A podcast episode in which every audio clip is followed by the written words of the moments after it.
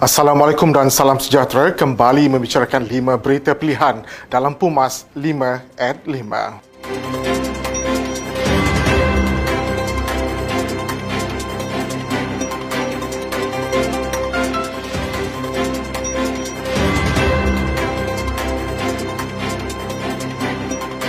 Jadikan peristiwa Isra' Mi'raj sebagai iktibar yang bermakna dan dipelajari daripada kisah yang menjadi detik permulaan ibadat solat yang diwajibkan ke atas umat Islam. Presiden AMNO Datuk Seri Dr. Ahmad Zaid Hamidi berkata, Isra' Mi'raj memberi mesej bahawa kasih sayang Allah kepada kekasihnya Nabi Muhammad wasallam terpancar jelas dalam setiap perhentian perjalanan pengkisahan itu. Mengenang kisah itu, Ahmad Zahid berkata, ketika baginda diuji dengan kehilangan isteri tercinta, Sayyidatina Khadijah dan bapa saudara Sayyidina Abu Talib yang menjadi tunggak semangat Nabi dalam memperjuangkan agama Allah Subhanahu Wa Taala. Selain itu, baginda menzahirkan kesetiaan para sahabat yang sentiasa teguh bersama baginda walaupun ditekan dan diasah oleh musuh dengan pelbagai cara. Ahmad Zaid dan juga pengurusi Barisan Nasional mengajak semua rakyat di negara ini untuk menghayati hikmah peristiwa besar Isra' Mi'raj dengan lebih mendalam setiap kali menyambutnya kerana ia merupakan sejarah yang terukir kemas dalam Al-Quran dalam miniti sepanjang kehidupan manusia. UMNO tidak pernah mengabaikan kepentingan ummah walaupun sebarang seketika pun UMNO jugalah yang merintis jalan perpaduan Melayu memerdekakan negara dan menerima kembali semangat 46 demi perpaduan Melayu dan UMNO jugalah yang mengajak PAS untuk bersama menubuhkan muafakat nasional. Naib Presiden UMNO Datuk Seri Muhammad Khalid Nordin berkata, kebelakangan ini terlalu banyak sekali gesaan supaya UMNO memikirkan semula pendiriannya untuk tidak mendukung kerajaan Perikatan Nasional pada pilihan raya umum ke-15. Katanya UMNO tidak menyertai Perikatan Nasional bukan mengenetepikan kepentingan Melayu tetapi UMNO ada perhitungan politiknya sendiri.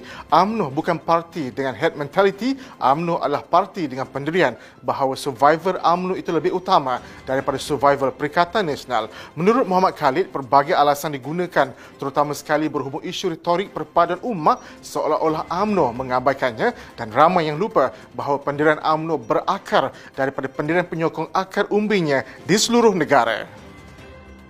Muafakat Nasional yang mengadakan mesyuarat bulanannya malam tadi mengambil pendirian untuk terus memperkukuhkan ikatan berkenaan selain memandang serius penggunaan kalimah Islam oleh bukan Islam. Dalam kenyataan yang dikeluarkan, Muafakat Nasional menggesa agar kerajaan merayu untuk membawa penghakiman berkaitan kalimah Islam ke Mahkamah Rayuan. Kenyataan itu menyebut bahawa Muafakat Nasional menggesa agar pihak kerajaan untuk mengambil inisiatif menyegerakan pelaksanaan pengharmonian sistem perundangan negara dalam kerangka perlembagaan persekutuan. Mesyuarat berkenaan dihadiri pimpinan kedua parti, AMNO yang diketuai timbalannya Datuk Seri Muhammad Hassan, manakala PAS diketuai timbalannya Datuk Tuan Ibrahim Tuan Man serta pimpinan pimpinan lain kedua-dua parti. Perhimpunan Agung AMNO 2020 yang bakal diada pada hujung bulan ini diharap membawa agenda pembaharuan kepada parti untuk kekal relevan mendepani senario politik baru.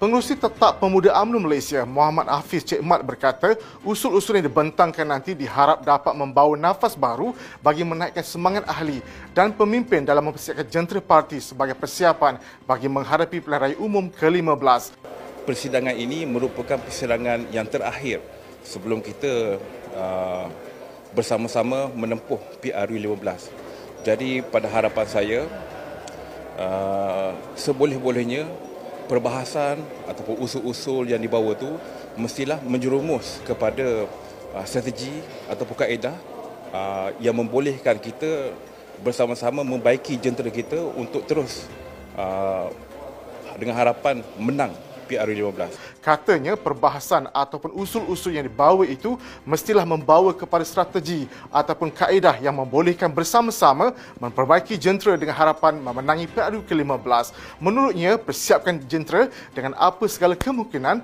untuk menjadi agenda yang akan dibentangkan itu amat penting supaya ada pembaharuan kepada parti.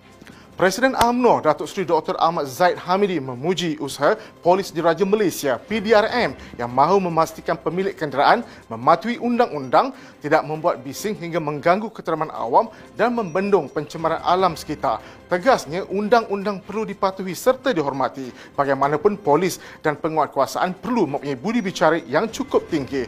Kata Ahmad Zaid, jika ada pemilik kenderaan mengubah suai exhaust, memadailah dikenakan saman yang boleh menyedarkan mereka dan tidak perlu disita, melainkan kenderaan itu tiada geran pemilikan. Kenderaan yang disita pasti menyukarkan pemiliknya. Apatah lagi mungkin ia satu-satunya kenderaan yang ada untuk keluar bekerja. Beliau berharap penguatkuasaan itu itu dapat dikaji sepenuhnya termasuk pihak bengkel yang menjual exhaust kerana bengkel motosikal juga mahu beroperasi tak kala ekonomi negara dalam keadaan tidak baik. Sekian daripada saya, Muhammad Saiful Muhammad Sahak. Jangan lupa temu janji kita Isnin hingga Jumaat jam 5 petang, 5 berita pilihan hanya di 5 at 5. Assalamualaikum dan salam muafakat nasional.